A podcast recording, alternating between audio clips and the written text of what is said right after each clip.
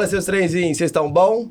Tá começando mais um episódio do Gerais Podcast, podcast mais mineiro que vocês conhecem, eu tenho certeza. Inclusive, para quem viu no nosso Instagram, a gente mudou nossa arroba, agora é bendizer.gerais, porque a Bendizer abraçou tudo agora e o conteúdo é só um. Bem dizer Minas e bem dizer Gerais, né? Isso aí. Boa. Pessoal, hoje o papo é com Pedro Ivo, ele é professor da PUC Minas, UNA, Dom Cabral também. É isso mesmo? Falei certo? São certo, os três? certinho. ele é referência em marketing digital e de CRM e é fundador da Dito, que é a empresa de tecnologia que auxilia as empresas a se relacionarem melhor com os seus clientes. E aí nós vamos destrinchar esse papo aí ao longo da, dessa próxima hora, posso dizer assim? Com foco em varejo, né? Assim, tem uma similaridade com uma certa marca mineira que o Breno bem apresentou aí, então nós estamos muito curiosos sobre, essa, sobre o assunto. Pedrão, para já começar, acho que já com uma pergunta, por que dito e por que o CRM isso na sua vida, cara? Pô, essa pergunta é boa, cara. E eu sempre pergunto assim: você quer a versão real ou o storytelling, né, que a gente conta? Bonitinho, né? O bonitinho, cara, é que dito era o apelido do avô do meu sócio André que tinha um negócio, que ele lembrava tudo de cabeça, lembrava todo, né, chamava todos os clientes pelo nome. Seu dito. Só que essa história é totalmente fake, cara. A verdade é que dito era um nome curto, fácil de soletrar e que tinha um domínio disponível na internet. Ah. Ponto. Boa, boa. Já, já acho que já é um motivador relevante já. Ah, cara, é fácil, né? DITO, pronto, acabou, não tem problema. É Agora, CRM veio na nossa vida, né? Eu digo que através de uma descoberta, um caminho de muitas linhas tortas, né? A Dito já atendia várias marcas com produção de aplicações para rede social. Então você lembra de uma rede social chamada Orkut? Claro. Demais da conta. Ainda né, tá lá nos primórdios, a galera lembra. A Dito fazia, no tempo de Orkut, joguinhos para marcas que queriam estar tá lá dentro do Orkut. Bolão, quiz, fazendinha, essas coisas. A Dito era uma produtora de aplicações para redes sociais. Depois veio o Facebook. E aí o que, que a gente começou a ver? Que por trás das pessoas que estavam jogando essas aplicações, o quiz, o bolão, a fazendinha, a gente tinha muitos dados sobre essas pessoas. A gente sabia né, o nome, o telefone, o e-mail, o endereço, o gênero, quanto tempo que a pessoa ficava jogando, se ela tinha convidado algum amigo, ou seja, vários dados de características e comportamentos dessas pessoas. E esses dados não eram aproveitados por essas marcas que eram donas das aplicações. A gente falou, poxa, será que isso aqui tem algum valor? Esse dado deve ter algum valor. A gente tem aqui uma base de um milhão de pessoas que estão jogando um joguinho, com todas as informações sobre as pessoas. E quando a gente foi mostrar para as marcas, elas falaram, poxa, isso aí tem valor. Algumas deram valor, outras não. Algumas que deram valor falaram, opa, isso aí vai nos ajudar a entender melhor quem é o nosso cliente. E pode ser útil para a gente também direcionar uma comunicação para essas pessoas. Eu lembro na época a gente tinha uma aplicação para o ingresso.com. Vocês conhecem? De Demais, venda de ingresso para cinema tinha lá uma aplicação para Facebook. Você podia dar uma nota para um filme, podia convidar um amigo para ir no cinema, podia inclusive comprar um ingresso. Uhum. E a gente tinha toda a base de pessoas que tinham feito todos esses comportamentos. Então dava para pegar todo mundo que comprou um filme na categoria super-herói. Todo mundo que comprou um filme na terça-feira à tarde. Então, todos esses dados estavam ali. Quando a gente mostrou para o ingresso, que foi uma dessas marcas que achou isso interessante, eles falaram: opa, nós vamos usar isso para segmentar a base. A gente falou: oh, segmentar, interessante. É novidade na época, né? Novidade. Hoje parece muito básico, né? é. né? Mas era novidade. Eles falaram: nós vamos segmentar e quando tiver um lançamento do novo filme do Vingadores, nós vamos mandar para quem já comprou o filme dos Vingadores. Opa, que legal essa ideia, bacana demais. Vamos fazer isso. E assim foi a descoberta que depois a gente entendeu que isso tudo chamava CRM, né? que é a gestão do relacionamento com o cliente com alguma informação que seja relevante para ele, usando o dado que a marca tem para fazer essa segmentação. Pois é.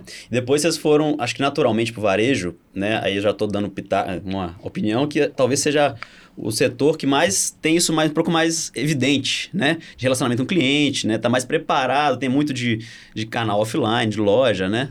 Mas não foi uma descoberta linear também, cara. É? No início, em 2015, quando a gente né, montou a solução, a gente tinha 10 pessoas na empresa. A gente falou, pô, todo mundo vai precisar desse negócio.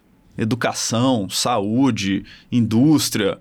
é, todo mundo quer conhecer melhor o seu cliente. Claro. E a gente falou, pô, vamos abraçar o mundo.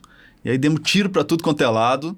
Eu brinco que é como aquele joguinho do War. Você lembra? Vocês lembram do. Dominar o mundo inteiro, né? Você tava botando uma pedrinha ali em cada país, cara. E aí chegava alguém com duas pedrinhas, dois dados, a gente perdia, porque a gente não era forte naquele negócio, não tinha dominado um território. E todo mundo realmente tem uma necessidade que a gente poderia atender.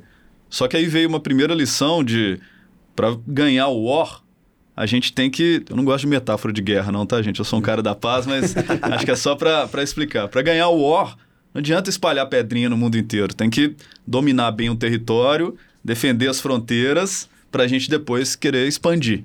E na época a gente botou. A gente chegou a ter clientes de educação, saúde, outros segmentos. A gente botou na mesa falando, pô, o que que tá mais maduro para entender a nossa proposta de valor, né? E, e fazer, valorizar o cliente.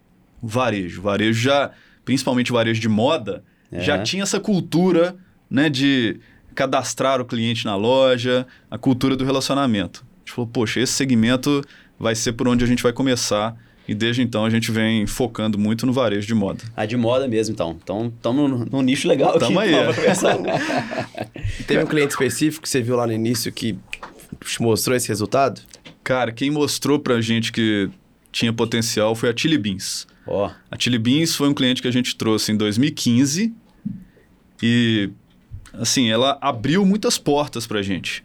Era o que a gente chama de early adopter, né? É uma marca inovadora. O Caíto, que é um cara né, super eh, visionário, junto com um time também super visionário, eles falaram, pô, isso aí é legal, nós queremos conhecer melhor quem é o nosso cliente.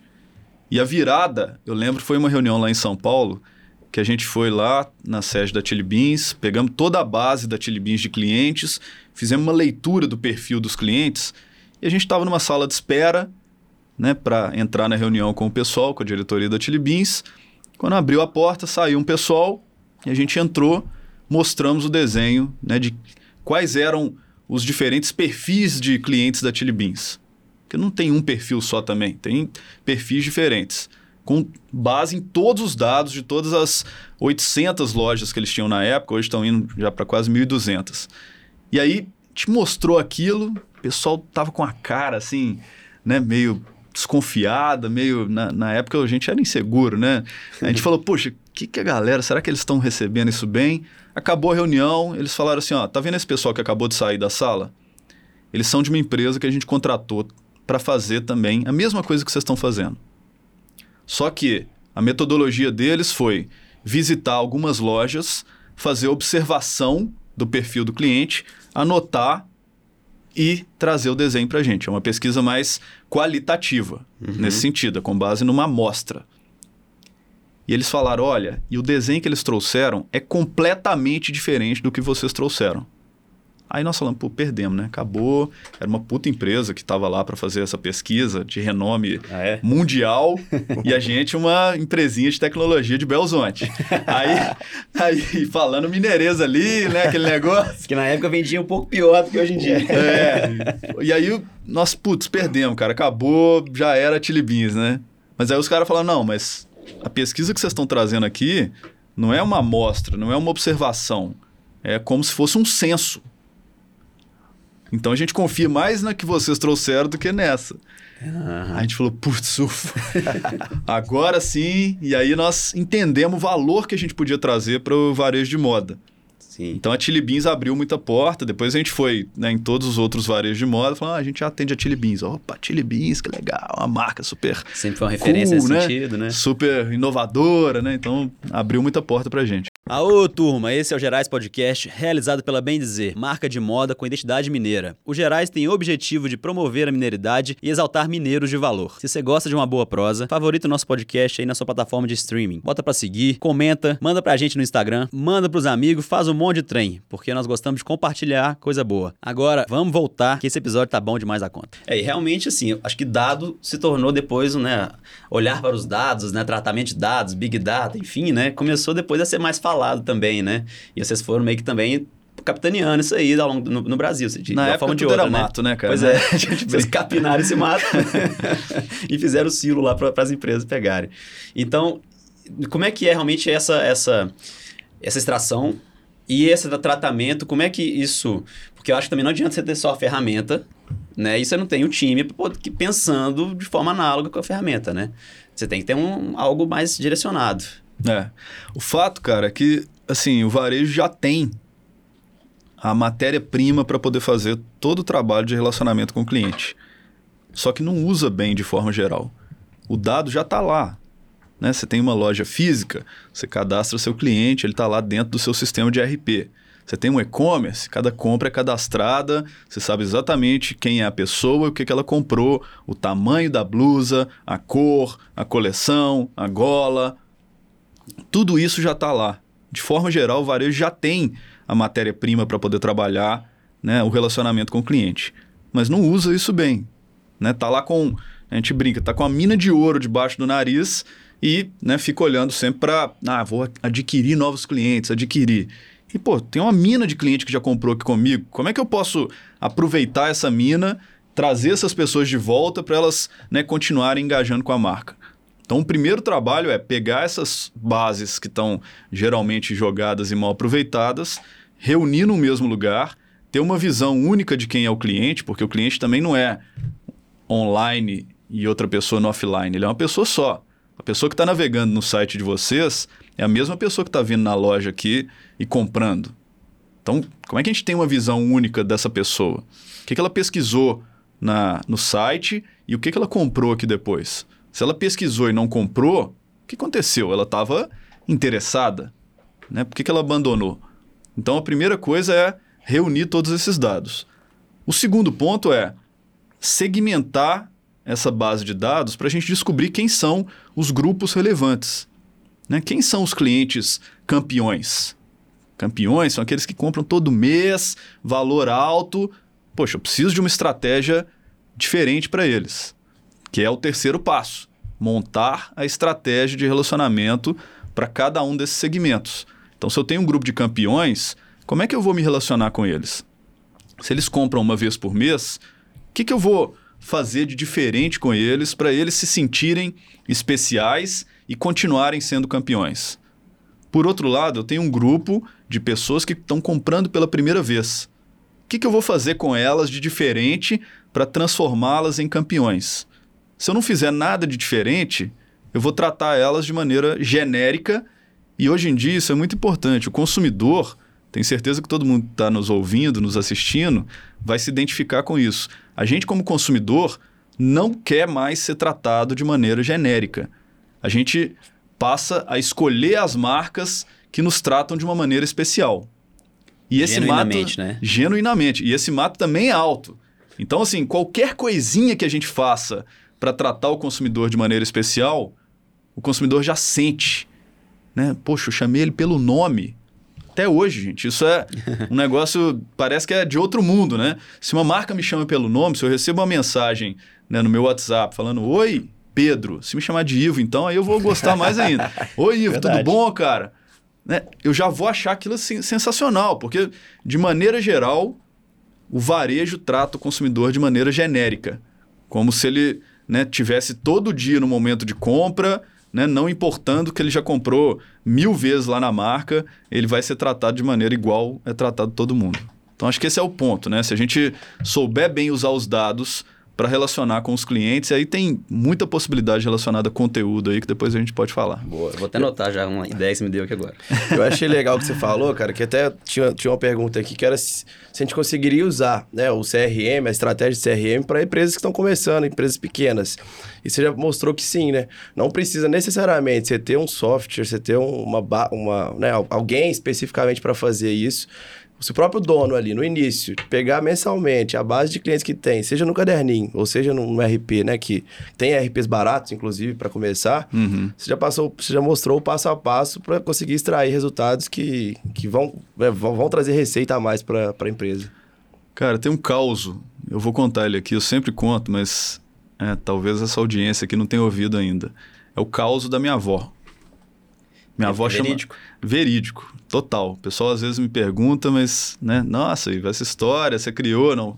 Ge ge genuína.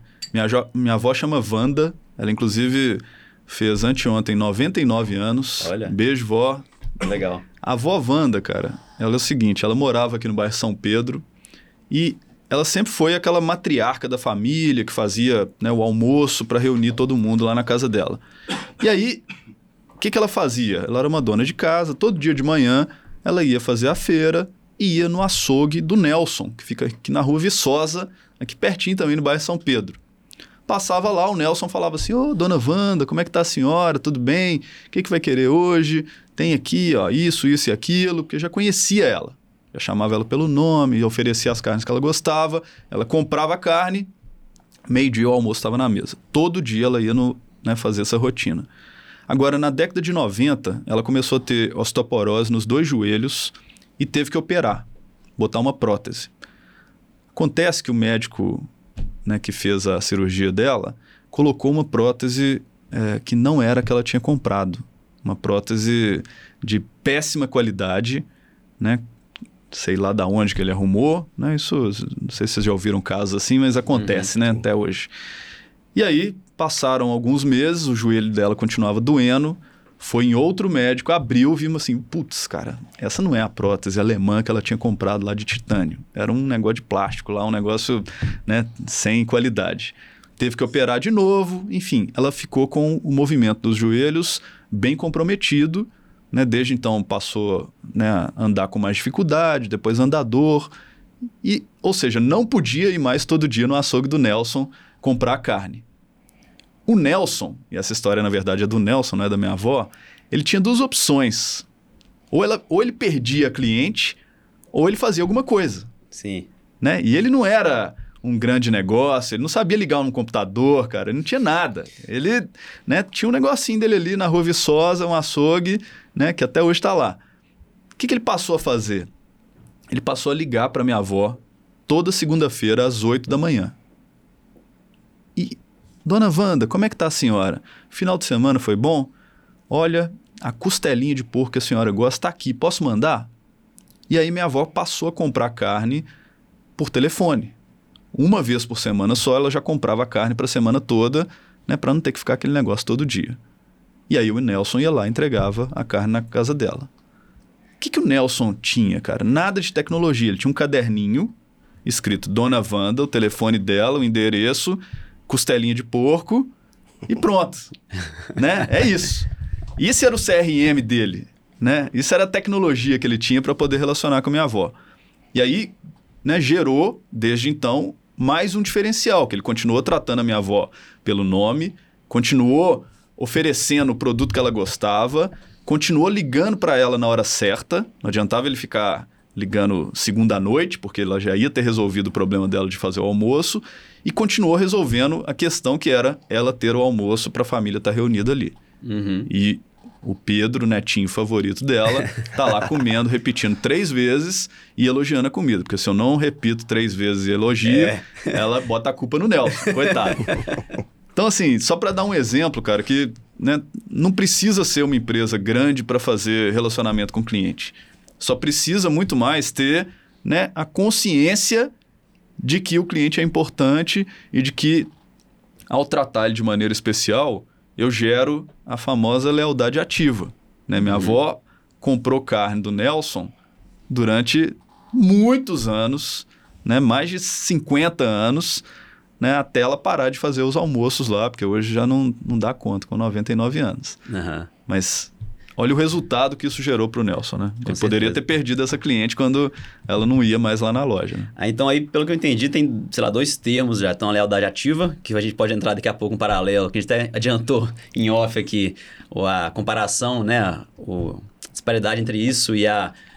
Como é que era? Fi- Fidelidade, reativa. Isso, boa. E também, talvez, o Nelson estava começando a inventar a receita influenciada, Pô, né? total, com certeza. Boa, então vamos começar pela comparação entre a lealdade ativa e a fidelidade reativa, que eu achei isso genial. Cara, esse é, esse é um paradigma do varejo. O varejo está muito acostumado a usar artifícios para poder vender. Né? O artifício do desconto, o artifício do cashback, o artifício do ponto ou do, né, alguma coisa, né, o varejo está dando em troca para o cliente poder se manter fiel. Isso é o que a gente chama de fidelidade reativa. Né? O cliente é fiel enquanto ele está ganhando alguma coisa. Ganhando, entre aspas, né? porque na verdade isso está embutido de alguma maneira. Se a gente tira esse artifício, o cliente fica. Ou, se o concorrente dá 1% a mais de cashback, o cliente fica. Se ele não fica, gente, é uma fidelidade reativa. Ou seja, ela vai depender daquele artifício, artifício vem da palavra artificial, né? Para que o cliente se mantenha fiel. Não está errado fazer isso, não. Acho que é uma boa estratégia, muito mais de aquisição do cliente, né? Para ele se manter ali durante os primeiros tempos, do que realmente de retenção. Né? A retenção, de fato, ela depende muito mais do que a gente chama de lealdade ativa. A lealdade ativa é aquela que o Nelson construiu com minha avó. Sim. Né? Aquela que eu me mantenho leal a uma marca, não pelo que ela está me dando em troca, mas né, pela relação que eu tenho com a marca, por gostar da marca, por ter um bom atendimento quando eu vou na loja. Vou contar um, vou contar um outro caos aqui, tá? Eu sou, sou dos causos. É Dos nossos, então. É, a gente então- adora isso. Beleza, tudo de varejo, gente. Eu, quando eu tinha. E causa real, tá? Não é causa história de pescador, não. Eu, quando eu tinha 15 anos, eu fui convidado para minha primeira festa de 15 anos. Vocês lembram disso, gente? Nossa, cara. Bom marco. demais, né? Debutante, Lembro né? de Aquela- algumas. De algumas eu não lembro muito bem, não. Era bom demais, né? Eu fui convidado para uma festa de 15 anos. E aí tava escrito lá que tinha que ser passeio completo. Eu falei, o que, que é isso, mãe? O que, que é esse negócio? Aí minha mãe falou, não, filho, é um terno que você tem que ir e tal. Eu falei, mas não tem terno, mãe. Tá aqui o dinheiro. Minha mãe confiou em mim e falou, vai lá no shopping e compra um terno para você. Eu falei, pô, que massa, né, cara? Que momento. Que momento. Gala. Entrei na primeira loja, falei, olha, eu tô procurando um terno. Aí o cara falou assim, ó, tem aquela arara ali, você pode olhar. Aí dei uma olhada, não achei, nunca tinha comprado um terno, né? Não, não entendi nada, fui embora. Entrei na segunda loja, falei, tô precisando de um terno. O cara falou assim, ó, tem esses três aqui, qual que você gosta mais? Eu falei, não sei, eu nunca comprei um terno. Ele falou assim, ah, dá uma olhada aí, qualquer Bom, coisa você que me é fala. Entrei na terceira loja, que eu faço questão de falar, é uma loja chamada Zac, Hum. aqui de Belo Horizonte. Legal. Fui atendido por um cara, um rapaz chamado Rovilson, Ó. que era o vendedor lá. Hoje ele está lá ainda, ele é gerente da loja. O Rovilson me falou assim: Mas como é que você chama? Eu já achei aquilo estranho. Falei assim: chamo Pedro. Ô Pedro, o terno é para que ocasião? Já achei aquilo também, assim, fora do comum. Eu falei, cara, é para uma festa de 15 anos. Aí o Rovilson falou assim: Ô Pedro, mas me fala, cara, é, qual que é o impacto que você quer causar nessa festa de 15 anos, cara? Você quer destacar, quer passar mais desapercebido? Qual que é a pegada? Falei, ah, Rovilson, eu tô querendo chegar chegando, cara. Minha primeira festa, Claro. né? Não é um terno roxo também, mas, né? pode ser um comunzinho, mas assim, eu quero estar bonito lá, cara. Ele falou, mas por que, que você quer estar bonito, cara? Qual que é o seu objetivo lá? Eu falei, ô Rovilson, eu vou te falar a verdade, cara. Tem uma menina que eu sou apaixonado com ela. Eu acho que essa festa de 15 anos pode ser a grande chance, né, pra, pra, pra eu chegar Ótima nela e chance. tal. Falou, pô, já entendi, cara. Pode deixar. Trouxe um terno, falou assim: veste esse aí, cara, deixa eu ver. Fui lá vestir. Quando eu saí do, do provador, ele falou assim: não, tá horrível, cara. Pode tirar. Mas Nossa. Mas o Rovilson é bom demais de serviço também, hein? Pô, ouviu o seu cara. Nu. Rovilson é o cara, sou fã dele. Ele falou, pode tirar. Falei, ó, que isso, cara. Geralmente o vendedor fala assim, nossa, É. né, no primeiro. Me trouxe outro, vesti. Ele falou assim, ó, esse tá legal, cara. Mas eu vou ter que fazer uns ajustes aqui. Pra ele né, ficar mais né, justo no corpo. Você vai chegar chegando lá. Aí fez a bainha da manga, calça, aquele negócio todo.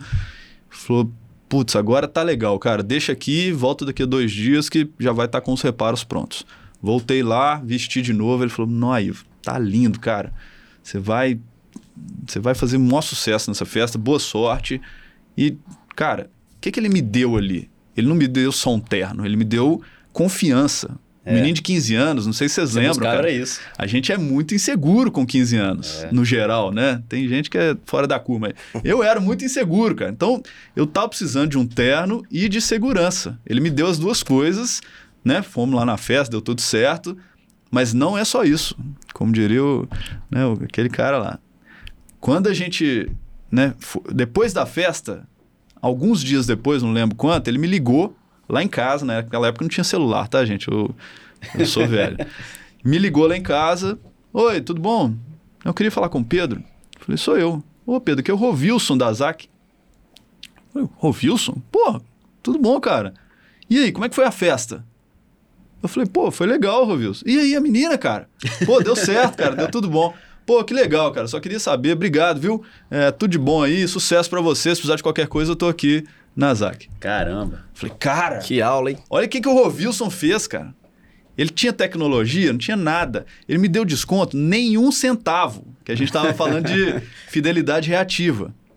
Ele construiu ali comigo, cara, numa primeira venda, uma condição para lealdade ativa que não dependia de artifício.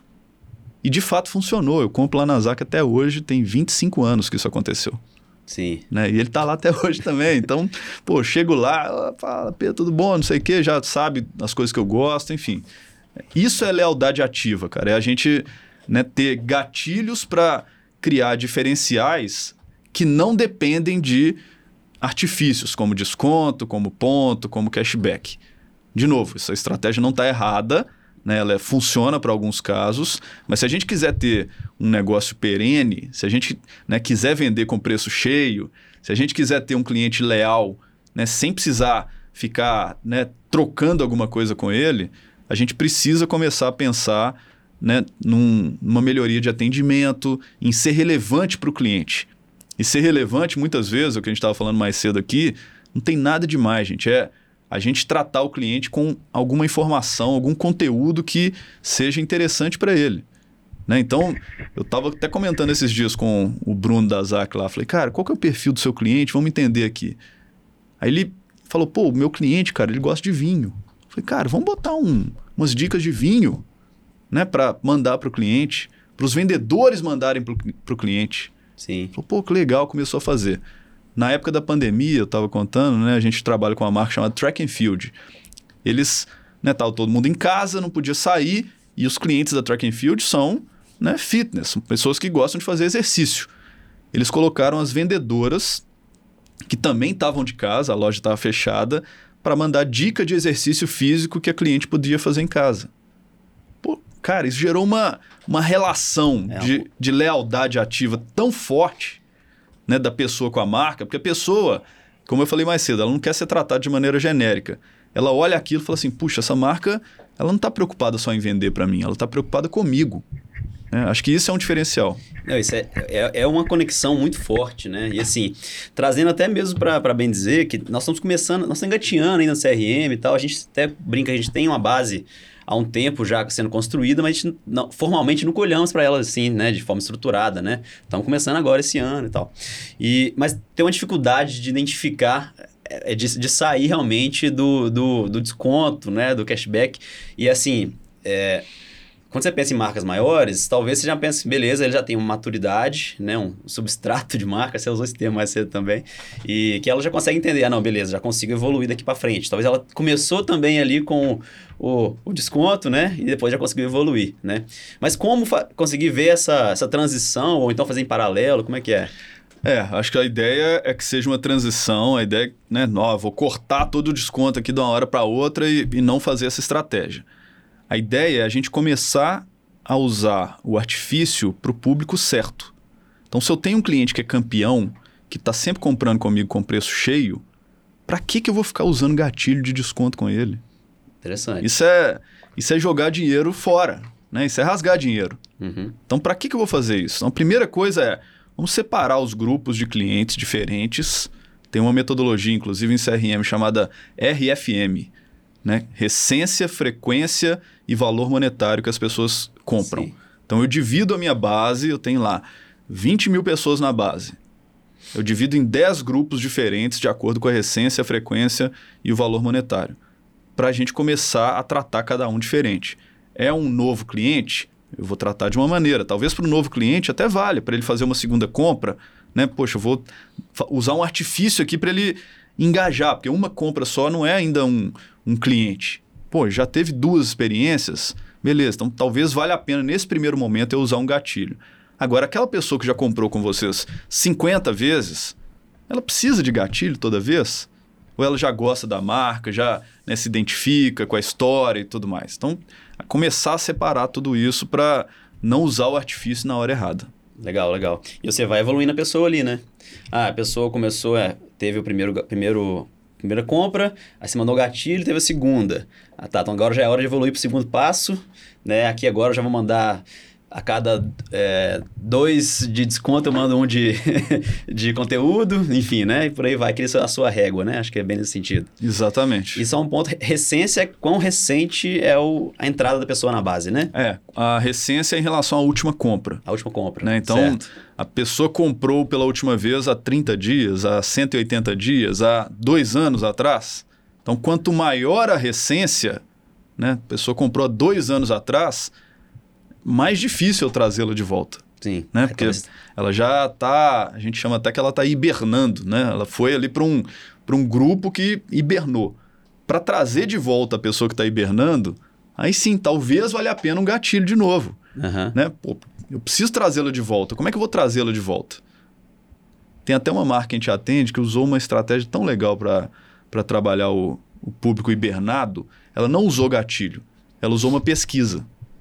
Ela mandou para essas pessoas perguntando assim, cara, por que, que você parou de comprar com a gente? a pessoa, É. as, as pessoas que receberam falaram, pô, que legal, a marca tá querendo me ouvir. Antes de querer me mandar mais coisa, desconto, produto, ela tá me ouvindo.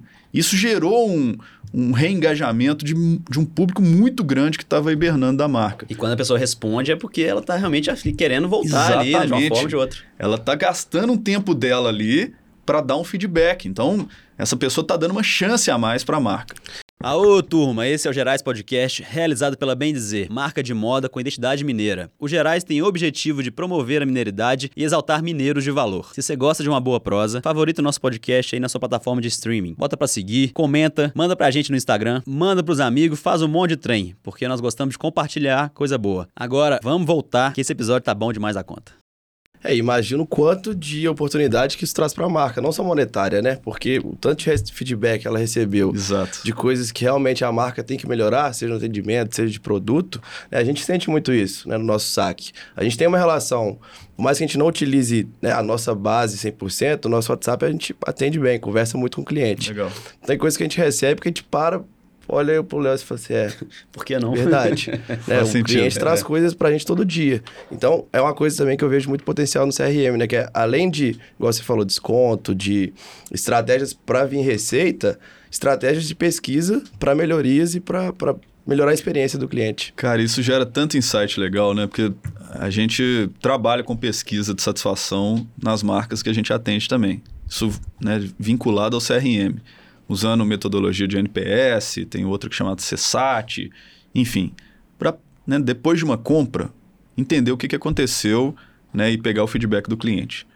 E aí ele né, recebe lá uma, uma comunicação falando assim, como é que foi a sua experiência? Né, e dá um feedback aqui. A marca que tem já maturidade para poder fazer um bom uso daquilo, pega aquilo, cara, e, e, e sobe tanto o padrão. Né? Então, tem uma pesquisa que o cliente fala, por exemplo, assim: Poxa, é, gostei muito, mas a loja estava suja. Gostei muito, mas né, o vendedor demorou para me atender. Isso são as coisas que a gente vai regular ali no dia a dia.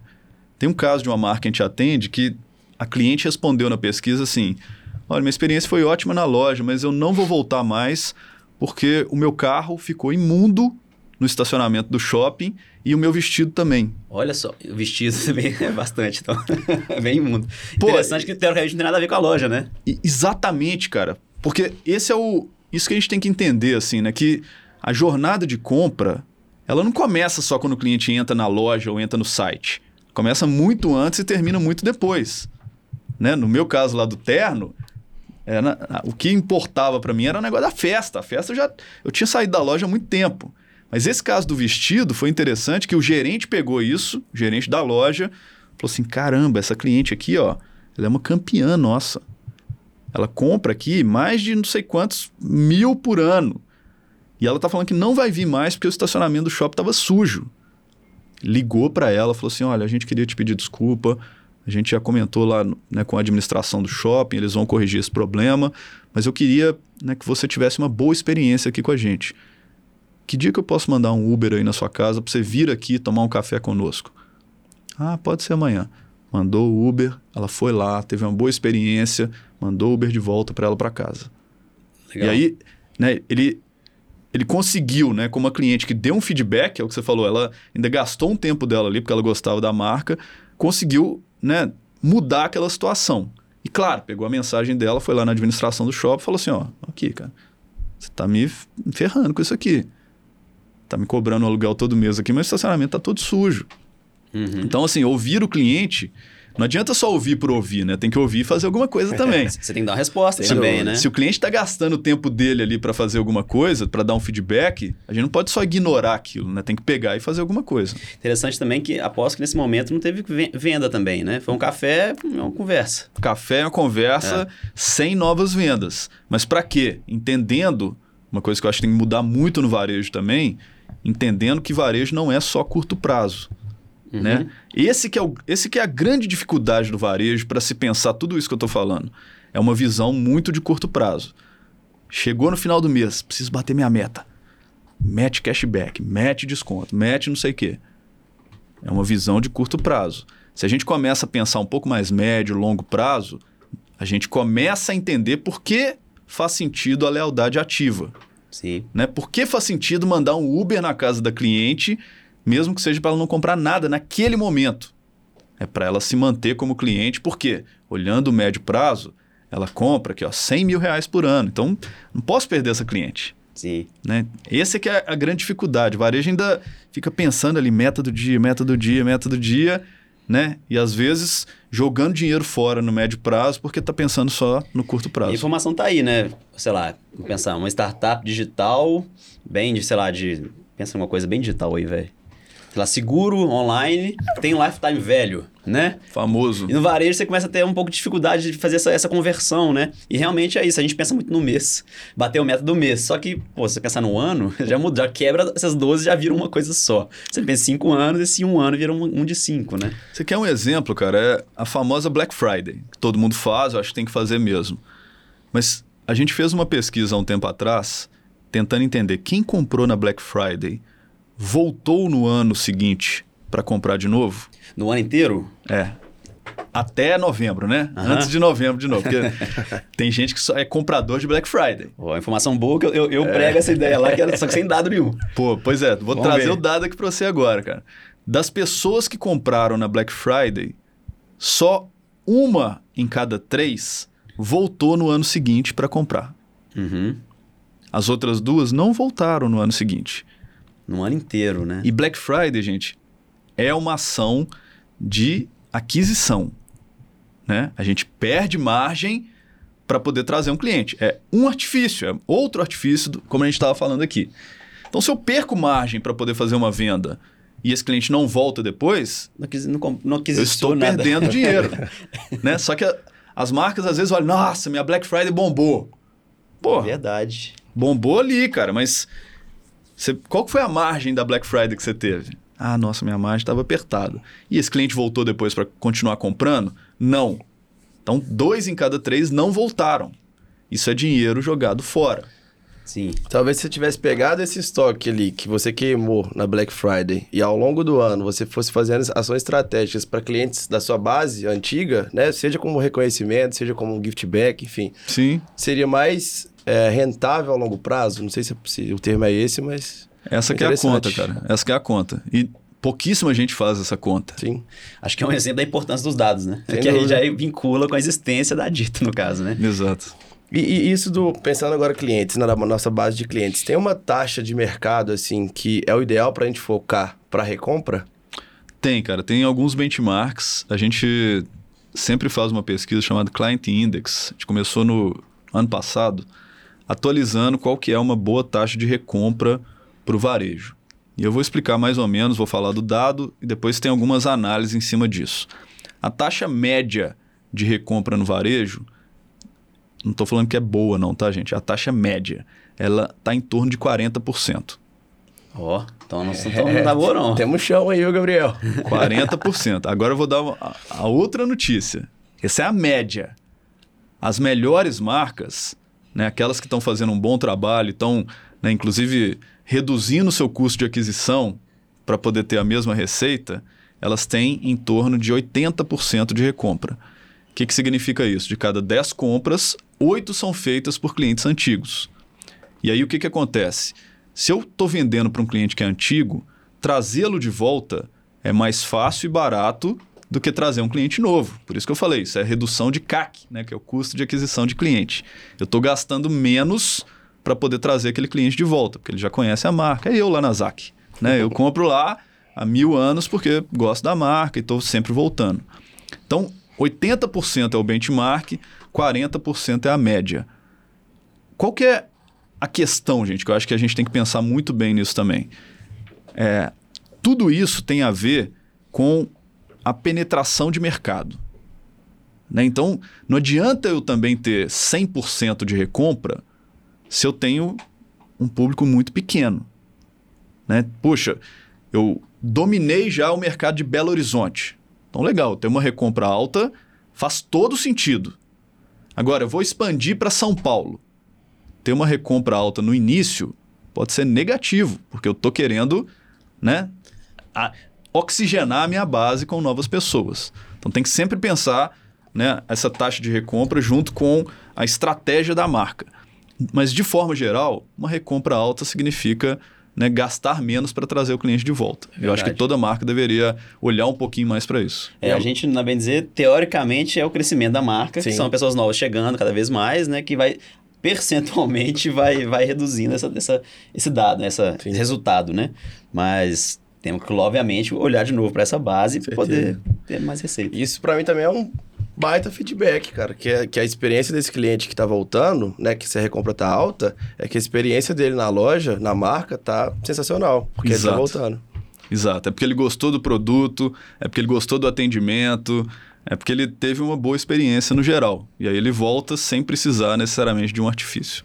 Pensando em dados também, assim, né? Acho que essa pesquisa eu consigo, que você mencionou, a gente, a gente consegue ter acesso ou só seus clientes? Claro, claro. É? Posso, posso Legal, mandar para depois eu vou, vou, vou querer com certeza.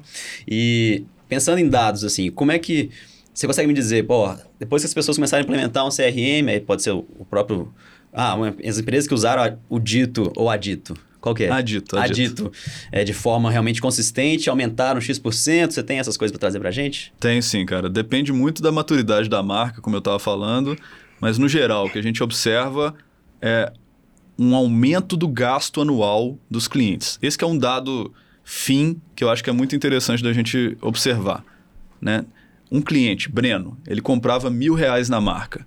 Depois que a gente começou a fazer ação com ele de engajamento, ele está comprando os mesmos mil reais, então não está dando resultado. Né? A gente vai tentar trabalhar o aumento da frequência de compra ou do ticket médio para que ele compre mil no ano, compre 1.200 no outro, 1.500 e aumente o seu gasto anual. No varejo, o pessoal costuma, costuma muito acompanhar um indicador chamado Same Store Sales, né? que é quanto que aquela loja vendeu naquele mês comparado com o mês anterior, comparado com o mesmo mês do ano anterior. Esse dado que eu estou trazendo é como se fosse o Same Client Sales. Uma expressão em inglês para ficar mais bonito, né? Que é quanto que aquele mesmo cliente gastou né, no ano seguinte. Se ele está gastando menos, o Breno comprava mil, passou a comprar 500, cara, tô com um problema. Né? Eu tô perdendo dinheiro. Então, esse que é um dado que eu acho que vale a pena acompanhar e é o dado que a gente né, tem de cada um dos clientes, porque quando a gente trabalha CRM, o impacto vai estar nisso aí. Que legal, cara, verdade. E a taxa de recompra, existe essa idade, tipo assim, ah, era 20%, subiu mais 10%, essas coisas, existe uma média? Existe, cara, é uma média de crescimento que depende, como eu falei, da maturidade da É. marca, se ela está no online ou no offline, Entendi. se é de moda ou de eletrodoméstico. Aham. Muda muito de acordo com a vertical, mas todas elas têm um aumento per- percentual de recompra, um aumento percentual de gasto anual, um aumento percentual de um outro indicador também que eu acho que é muito importante, que é a taxa de cadastro. Né? Quando a gente começa a trabalhar com as marcas, geralmente elas têm uma taxa de cadastro muito baixa. De cada 10 compras, eu cadastro duas pessoas. E cadastro é matéria-prima É. para que a gente possa trabalhar tudo isso. E aí, quando elas começam a ver a importância do cadastro, elas falam: puxa vida, tudo tá ali, né? Quando a gente começou com as primeiras marcas lá atrás, 2015, 2016, era isso. As marcas cadastravam 10%, 20% dos clientes. Ainda mais quando era rede de franquia. E a gente chegava para os franqueados e falava assim, cara, por que, que você não está cadastrando? Ah, esse dado aí não, não tem valor nenhum, só vou gastar tempo aqui, eu quero vender rápido para o próximo cliente vir. A gente fala, cara, essa visão é de curto prazo. De novo, qual que é a visão de médio prazo? Cadastra ele direitinho, porque a gente vai trabalhar ele para ele voltar para sua loja. Ah, não acredito nisso não. A gente começou a mostrar para os caras franqueados, falando assim, olha, você cadastrou 10% só da sua base nesse mês. E eu te trouxe aqui, ó, com as campanhas, com tudo, 10 mil reais em vendas. Ah, não, isso aí era gente que já ia comprar. Não, olha aqui, ó, deixa eu te mostrar. O Léo, ele recebeu esse e-mail, ele abriu o e-mail, veio aqui no dia seguinte e comprou. Pô, que legal esse negócio, cara. Que bacana, ele tá vindo aqui na minha loja física por causa do e-mail? É, tá vindo aqui. Ah, então eu tenho que cadastrar, né? Pra ele receber o e-mail. é isso que eu tô falando.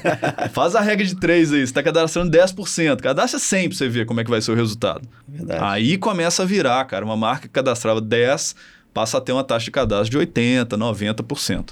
Falando de cadastro, a gente tem uma dificuldade, né, Breno? Sobre realmente conseguir o cadastro, assim, é, talvez o, o argumento de cadastro, sabe? Ali da venda, treinamento, né? Uhum. A gente tem um desafiozinho nisso aí, cara. Tá, tem um ponto importante sobre isso, cara. Cadastro é uma coisa que depende tanto de treinamento de vendedor quanto de acostumar a base de clientes.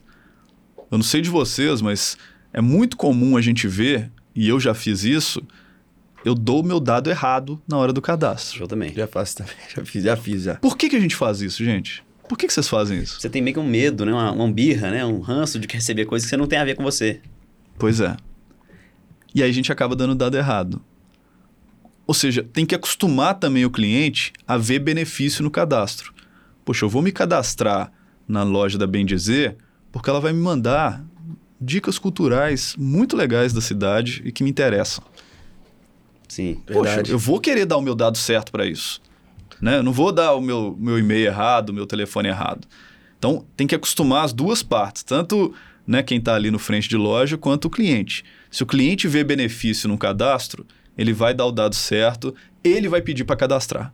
Legal. Né? Então, acho que é as Ótimo duas ponto. coisas. Para o vendedor, gente, no início, no início, quando a gente está né, tentando fazer que esse número aumente, tem que ser um trabalho mais ali de formiguinha. Tirar uma pessoa da inércia, gente, é muito complicado.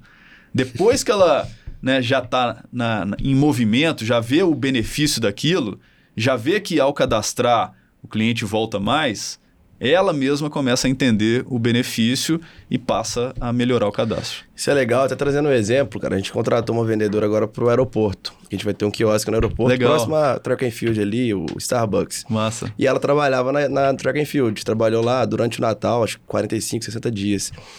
E isso que você falou, né, do treinamento, do benefício disso, Aí é, é um feedback positivaço para vocês que ela trouxe pra gente. Falou assim: a gente usava Dito lá. Ah, que legal. Gente, pô, eu com a Dito conseguia chamar meus clientes, é, fi- fidelizei clientes de BH que tinha dificuldade, às vezes ia rápido lá. Consegui usar a, a ferramenta para fidelizar. E ela falou também do cadastro. Falou, não, consegui, pegava o máximo que dava de informação, porque eu conseguia chamar o, o cliente ali no WhatsApp, mostrar promoções, mostrar produtos novos. Então, isso que você falou, quando também está tá rodando, né, na cultura da empresa, essa questão do CRM, essa base de clientes, naturalmente fica mais fácil também isso de treinar e de, de mostrar o benefício para o vendedor, né? Pô, que massa, cara.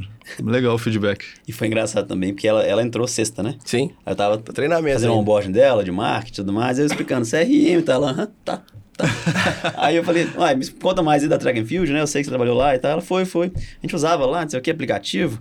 Aí, aí qual que você usava, Tito? É, eu falei, ah, bom saber que eu vou usar. Já ouvi falar, né? legal, legal. E aí, então, acho que eu vou. é, acho que concordo com, com essa parte toda de cadastro e tudo mais. E vamos pensar também no cenário é, empresa com, com menos maturidade, que aí, no caso, estou colocando bem dizer nesse sentido, de tratamento de base, CRM também. É, como começar? Assim, acho que você já falou realmente do cadastro, do- de, de, de treinamento, de cultura, de realmente pensar como relacionamento, né? Mas pensa numa marca que tem pouco orçamento mais restrito, talvez é o nosso caso, e, e como, como que é a melhor forma mais efetiva? Como você começaria? Cara, eu começaria igual o Nelson. Eu contei o açougueiro, para quem começou a ouvir agora, né? O açougueiro da minha avó. Ele tinha um caderninho de papel com cinco dados, cara. O nome dela, o endereço, o telefone, a carne que ela mais gostava, né? E só. Saquei. Então, assim, dá para começar com, né, de uma forma simples, dá para começar né, é, de uma maneira mais manual, e aí quando, puxa, ficou difícil fazer manual, já não está né, da- dando conta de fazer manual, parte para né, alguma ferramenta né, que dê escala para isso, que ajude a automatizar alguma coisa.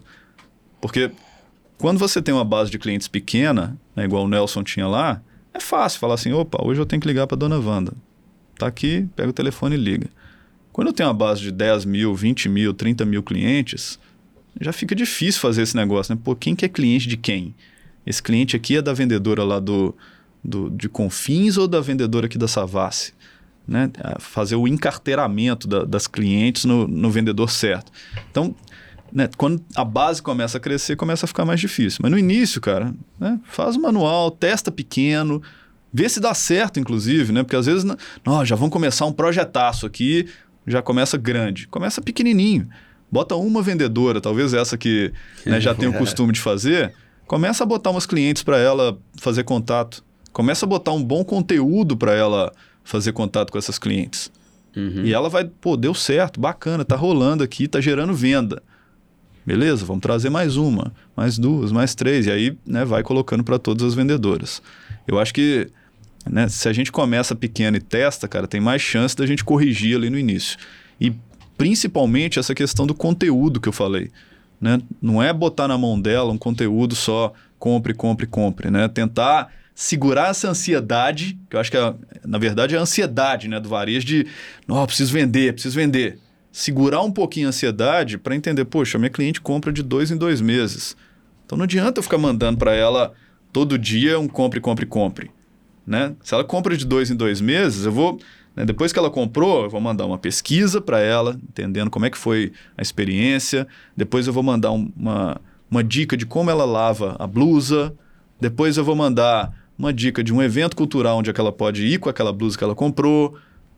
Até chegar no momento da nova compra. Aí sim eu vou usar uma pegada de compra novamente. Aô, turma, esse é o Gerais Podcast, realizado pela Bem Dizer, marca de moda com identidade mineira. O Gerais tem o objetivo de promover a mineridade e exaltar mineiros de valor. Se você gosta de uma boa prosa, favorita o nosso podcast aí na sua plataforma de streaming. Bota pra seguir, comenta, manda pra gente no Instagram, manda pros amigos, faz um monte de trem, porque nós gostamos de compartilhar coisa boa. Agora, vamos voltar, que esse episódio tá bom demais da conta. Eu achei isso legal, tava até eh, vendo o site de vocês, não sei se é isso, esse produto da agenda, né? Que entra a estratégia para o time de marketing CRM fazer, falou, ó, vai segmentar isso aí que você falou, vai montar a estratégia, comunicação e cria uma agenda para a vendedora, né? Que o operacional ali é muito constante, né? toda hora entrando cliente, é difícil arrumar tempo também para se dedicar muito, 100% a isso. É, se vier algo mais, mais mastigado como essa agenda, facilita muito também a gestão da... Já vai chegar, ó, você tem que fazer isso, isso, isso, com essa base, com essa carteira aqui. E aí você começa a munir ela de, de coisas mais mastigadas, né? Para ela poder operacionalizar. É, e vendedor tem muito tempo ocioso, cara. Essa é a Sim, verdade. sim. Né? Se a gente vai olhar o dia todo dele ali na loja, né? Ele está em atendimento durante algumas horas, né? E metade das horas dele ele não está fazendo nada, né? Então esse é o momento em que ele poderia estar indo atrás do cliente. De novo, não só para né, vender, vender, vender, mas para engajar a base para que em algum momento essas pessoas venham e comprem novamente. Então se relacionar. tem né? muito tempo ocioso, cara, para os vendedores poderem trabalhar. Verdade. Falando de atualidades, como é que é a sua visão em relação a metaverso, aplicabilidade nisso no CRM e até mesmo inteligência artificial também? Boas perguntas, cara. O metaverso veio, né, primeiro aquela hype gigante, já deu uma, uma esfriada, né? É, pois é. Acho que Passou? passou, parece, passou rápido, né? É, é a diferença entre é, tendência e moda, né? Moda geralmente é uma coisa que vem e some. Tipo, sei lá, paleta mexicana. Nossa Né? senhora, esse é um ótimo exemplo. Veio, pff, sumiu. Cadê paleta mexicana? A gente não ouve mais falar. Tendência é uma coisa que vai sendo construída aos poucos. Né? Então ela não, não vem muito rápido, ela vem muito aos poucos até ela virar né, um status quo. Cara, é muito difícil falar né, se metaverso né, vai voltar como tendência. Porque foi uma moda que veio e pff, sumiu. Ainda tem algumas marcas fazendo algumas ações, né? Eu, sinceramente, assim, acho que está ainda distante da gente ver um metaverso funcionar da maneira como eles estavam falando no ano passado. né? Acho que precisa ainda da gente ter uma, uma tecnologia né, e, e um tráfego de dados, principalmente, para a gente acessar aquilo ali um pouco maior para que a usabilidade seja legal. Verdade. Essa né? que é a questão, a limitação mesmo. Que, sei lá, daqui a uns um ano, dois anos, acho que dois anos a gente já vai ter né, um 5G funcionando, né? Isso que é necessário para que a gente possa usar bem o metaverso. Agora, inteligência artificial já é uma coisa né, que veio sendo construída ao longo do tempo. Acho que tem muito mais cara de tendência do que de moda. né? A gente ouve falar de inteligência artificial há quanto tempo? É. A- Até mesmo aqueles filmes futuristas, né? Já falava, Pô, né? e eu, a gente estava comentando mais cedo. As inteligências artificiais mais básicas, elas já é, existem algum tempo. A inteligência no varejo, por exemplo, de quem comprou isso geralmente compra aquilo, né? chamada recomendação de produtos. Isso simplesmente é uma leitura de uma base histórica e uma definição de probabilidade. Olha, muita gente que comprou é, a calça jeans comprou também uma camiseta branca. Esse é um comportamento que acontece muito no passado. Então, eu vou usar esse dado do passado para poder né, fazer uma recomendação de produto para gerar uma venda futura. Isso já existe há muito tempo. Né? Agora, né, com o chat GPT e tudo mais, a gente está indo para outro capítulo dessa história, que não é só olhar o passado e calcular a probabilidade, porque isso é estatística. É. Né? É. Parametrização, né? É, isso é estatística e parametrização, isso é olhar para o histórico. Agora a gente está indo para um outro nível de. Né, até conversacional, né? Vocês já brincaram no chat GPT e é, é um negócio de louco aquele troço, né? É. Parece que você está conversando com uma pessoa de verdade. Outro dia a gente fez o, o teste lá de né, perguntar para o chat GPT o que era adito. E ele deu uma descrição, cara, assim, sensacional. Acho que melhor do que a gente tinha lá. Então, né, a gente perguntou o que que é segmentação de clientes, o que que é não sei o quê. E aí você vai perguntando e ele traz respostas tão bem fundamentadas, né, que eu acho que é, me levam a crer que esse tipo de tecnologia tá mais com cara de tendência né, do que com cara de moda mesmo. Sim. E como usar, assim, como aplicar isso no dia a dia, hein? Cara, primeiro com muito cuidado, né? Acho que é Importante. importante, porque a gente não pode delegar né, toda a nossa é, responsabilidade toda para uma inteligência artificial. É, e delegar a responsabilidade é uma tendência. Delegar é uma tendência. Tem uma marca que a gente atendia há um tempo atrás, ela começou a usar uma tecnologia lá de inteligência artificial é, de recomendação de produto. E aí, né, o que, que aconteceu? Ela montou lá um e-mail recomendado e não passou pela mão de ninguém, e o e-mail estava recomendando um produto de uso adulto, que eu não vou falar qual é, estava recomendando um produto de uso adulto, que tinha lá na loja. Porque muita gente que tinha comprado aquilo também tinha comprado outro. E mandou um e-mail para uma base gigantesca recomendando aquele produto adulto. Caramba. Ou seja, é, delegar totalmente, e aí gerou muito problema, obviamente, né? Problemas sérios. E aí, né, delegar totalmente, poxa, é um problema sério. Né? Ah, pô, vou, só, vou confiar simplesmente nisso aqui. A gente é um, a gente é ser humano, a gente tem um negócio que talvez a, a tecnologia, né, a inteligência artificial ainda não tenha, que é o bom senso. Bom senso. Né?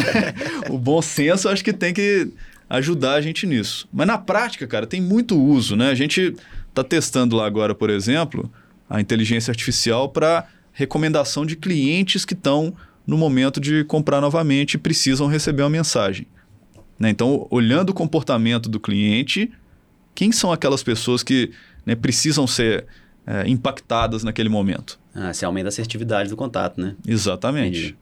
Então, assim, tá, tá gerando um puta resultado. A gente fez um, uma, não, uma- um balanço lá outro dia, tá aumentando em 70% o resultado de venda né, daqueles contatos. Porque eu estou falando com a pessoa que realmente merecia receber um contato naquele momento. Eu não estou falando com uma pessoa que não está nem aí, que não está no momento de receber. Então, aumenta de novo a- a- a- o direcionamento para aquele contato acontecer no momento certo. E se ele acontece no momento certo com a pessoa que está né, com mais probabilidade de comprar novamente, né, a chance disso acontecer é maior. E o, a diminuição do CAC é gigante, né? Outra coisa que é impactada diretamente. Verdade, que boa parte do esforço, muitas vezes ele é perdido, né? Vou chamar assim, né? Exatamente, cara. É menos esforço ou mesmo esforço para um resultado muito maior. É verdade. E no fundo, no fundo, o CRM serve para isso. Interessante. Brunão, passar a régua, meu amigo. Que aula, hein, Léo? Pô. Aqui, eu vou fazer o seguinte. Outros, outros episódios com outros temas com, com o Pedro, hein? Aproveitar que nós estamos com, com o contato mais quente, eu vou começar a mandar umas mensagens no WhatsApp ali, pedindo umas Ô, dicas. Ô, tamo Se junto. não importar, eu vou te importunar lá.